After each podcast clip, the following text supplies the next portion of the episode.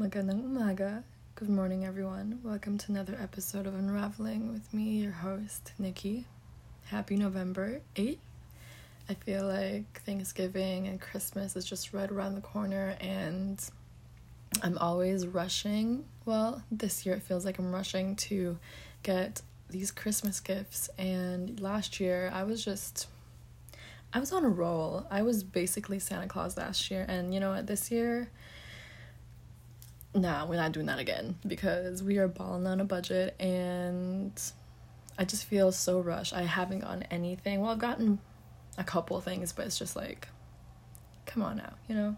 But, anyways, I'm giving myself grace because I am going through the motions and, you know, I've got other things I'm working on. But what I really want to talk about today is what's been coming around the corner. And as seasons change, as temperatures drop, seasonal depression starts to creep in. And what I've noticed is, or what I guess I've realized when seasonal depression comes in, is I've recognized my symptoms and what that looks like for me. And for me, I feel that my mood swings are swinging like crazy because in the morning, this happened a couple days ago. In the morning, I was feeling totally fine, woke up, felt good, got my errands done, and you know, um, towards the afternoon, I just felt so exhausted, tired, and I just didn't want to talk to anybody. And I was just, when I'm tired, I get irritated easily and I get annoyed easily and so I'm just not a good person to talk to. And so I've realized that when I am feeling tired or exhausted, I tend to isolate myself because I don't want to project my internals um onto other people and I don't want them to see me in this current state I'm in where I'm not fully like 100% or I'm not myself. And so I'm learning to recognize these symptoms of not feeling like myself and what that looks like. Um, other things that I've seen are when I become more quiet, because when I become more quiet, it's either two things. Either I'm overthinking, overanalyzing, and I'm just keeping a lot to myself, or I really am in a peaceful state of mind and I'm comfortable around you, and it's just, it's, it's, I don't know. For me, silence can go both ways. Other ways are bad eating habits. I've recognized that in the past, my seasonal depression starts kicking in when I've realized that when I've noticed that I'm not eating well again, I'm eating less. My eating habits are going back to the way they were, which is not very good. And starting, you know, even earlier earlier out this year, when I became a flight attendant, my eating habits got better because I felt weaker and just more tired, and so I had to maintain a healthy body, and I, you know, th- that job forced me to take care of myself, and so that's one of the good things I admired about that job. Other things I've realized are just feeling like I'm disconnected from who I truly am when I am on my phone a lot more, when I'm laying in bed a lot more, and I'm an overthinker, and so I tend to dwell on a lot of things. Even my roommate told me this. She's like, You tend to dwell on the things you've done, or thoughts you've done, or mistakes you've done in the past. And when I heard that, I'm like, damn, that is so, so true. I do tend to dwell on past conversations, past mistakes, just things I've said and done. And it just doesn't help, you know? It just makes things, I guess, worse for me because I tend to overthink and I just get overwhelmed and I just some I just lay in bed existing and I'm just over analyzing and reevaluating my life and so I fall into this big pit. So what do I do? What do we do? And you know, it takes time. It took me a long time to realize that wow, I'm going through it again, you know, and I'm having these episodes and it took me it took a lot of time i guess you know it comes with time that i have learned to develop healthier coping habits and what i do when i do feel it to seep in some things i do are isolating myself and yes it has its limitations and to a certain extent it's a healthy way you know and the way i look at it i've mentioned before i thrive in my own company i also isolate myself when I don't feel like myself. And what I mean by that is when I'm tired, when I'm exhausted, and when I'm just not in the right headspace, I won't answer any texts or phone calls for a while until I've at least taken a nap because I have just made some mistakes in the past where I would pick up the phone or answer any calls that came my way, even though I was tired. And, you know, like I mentioned, if I'm tired, I get frustrated and irritated and I say things that I regret and I just don't want to go through that again. And so I'm learning to prioritize my peace and I'm learning to prioritize my mental health by disconnecting from people when I need to to feel like myself again. Until I do, I isolate myself. And yes, to a certain extent, it has its boundaries, you know. Um, obviously, if you are feeling the severity of depression and anxiety, you should seek out some type of help, whether it's from friends, family, or strangers that you have um, met along the way that you've created stronger connections with. Just anybody really. If you feel like you're self-sabotaging or self-harming yourself i would talk to somebody about it because when i was going through my episodes of self-harm and self-sabotaging i was just in a way doing that to release the stuff that was inside i, I don't know it was just my way of feeling like I needed to feel this pain. You know, I self harmed because I felt like I I needed to feel that pain and suffering at its fullest and it was really toxic. It was really really bad. I felt like I needed to feel something else other than the feelings I was currently feeling. I was trying to avoid the pain and the trauma by feeling something else, physical pain. And so it was my way of escaping and avoiding the internals that were going on. And what I was feeling, yes, internally. And so this is just a reminder that things that you feel, things that you're thinking are temporary, just like things in life and in nature. It comes and goes. And I hope that you guys learn to recognize your symptoms when they start to arise because I feel like, you know, I have my episodes here and then, here and there, but I haven't gone back to self harming in about two years, to be honest. Two years or maybe a year and a half, but I am so proud of how far I've came and I'm so proud of myself for not caving in to those toxic and unhealthy habits of self-harm again and it's about giving yourself grace in these times you know.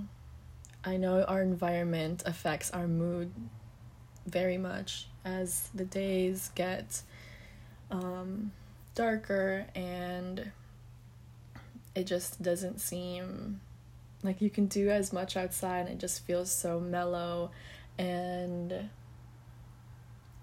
depressing but give yourself some grace because we're human I think that everybody needs a little reminder once in a while that our feelings are valid.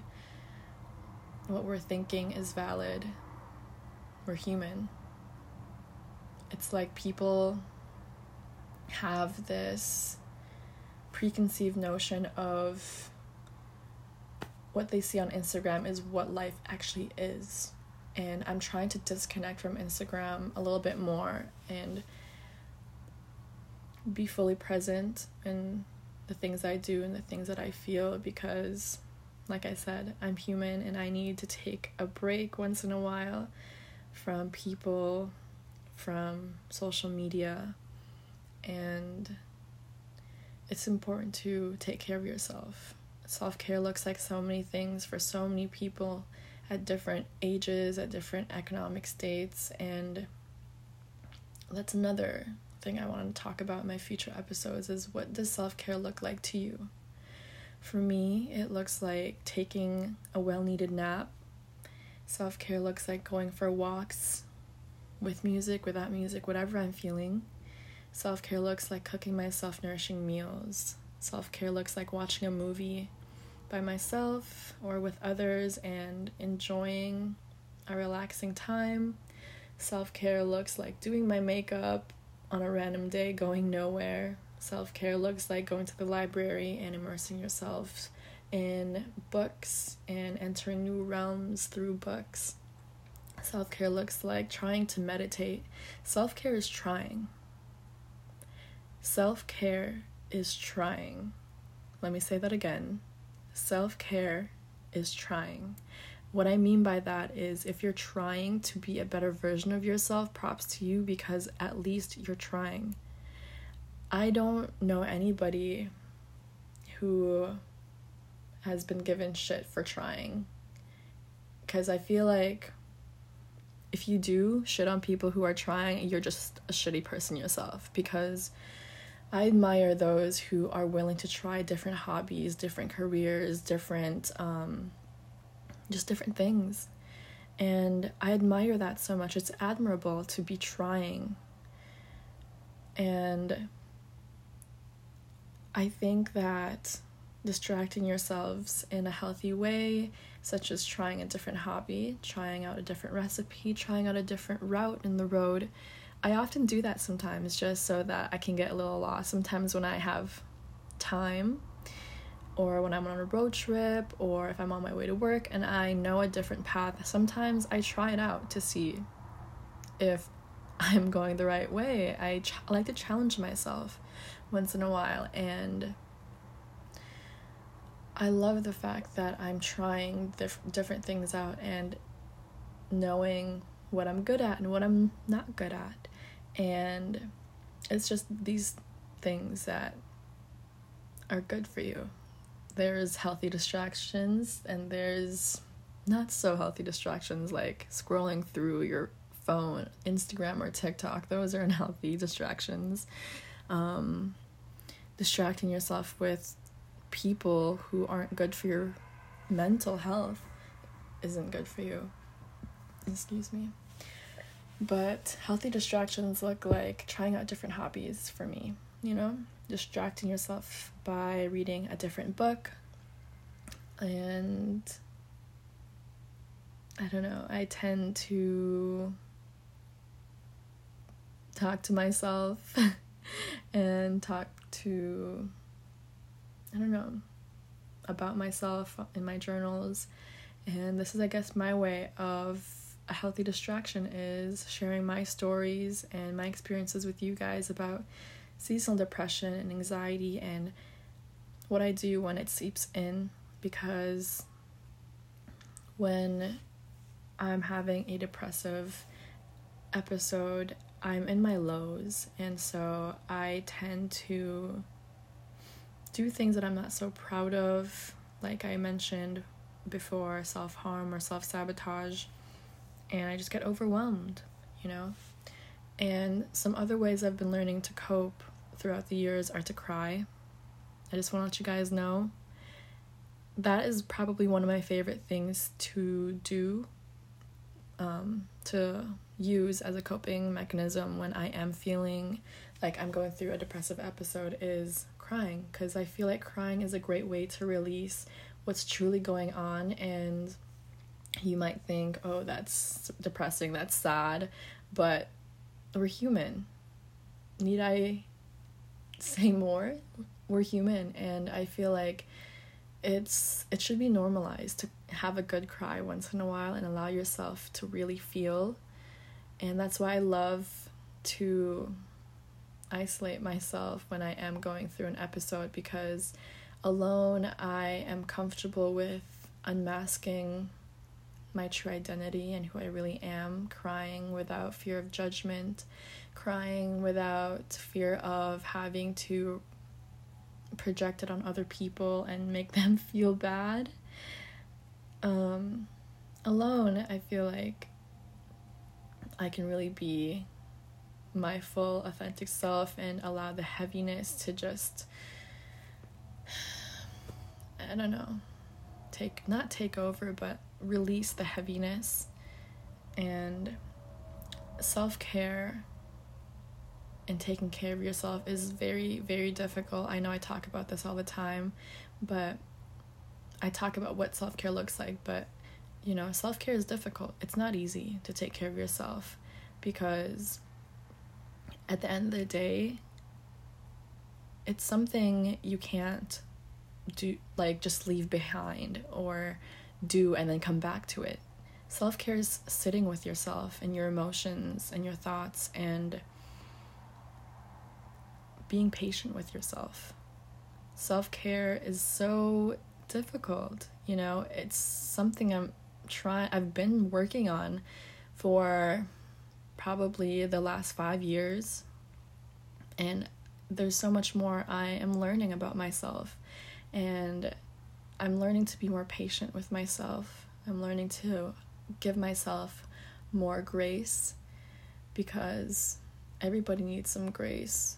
And when you are taking care of yourself, it's just huge because you you have to sit with yourself. It's like you can't just leave because it's you that you have to sit with, you you have to be patient with, you that you have to go through life with.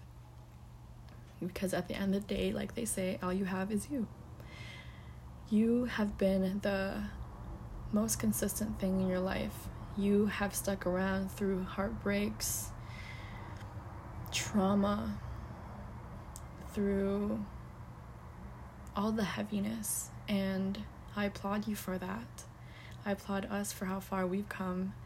And I think it's really important to remind ourselves how far we've came and how much more we need to look forward to because every decade I heard from people I've been interviewing, every decade of your life your 20s, your 30s, your 40s, your 50s, your 60s, your 70s, your 80s, your 90s, and when you reach 100, every decade gets better.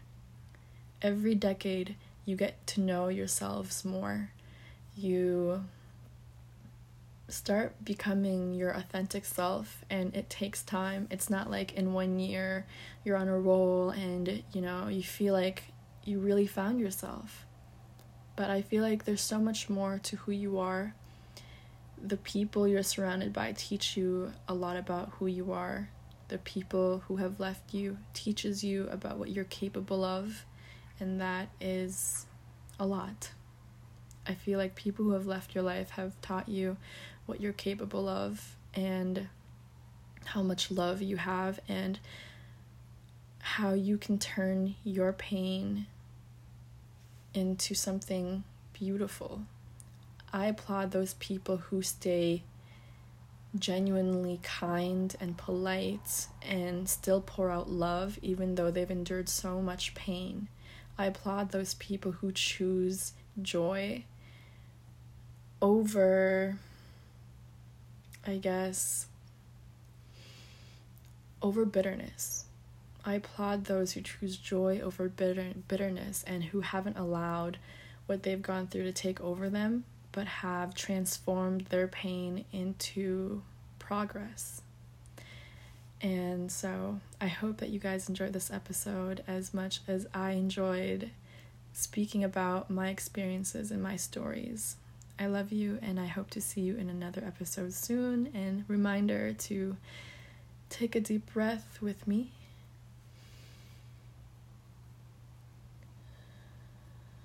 Slowly releasing the tensions from all the things that make you feel stagnant and drink lots of water. As the days get colder our skin gets more dry.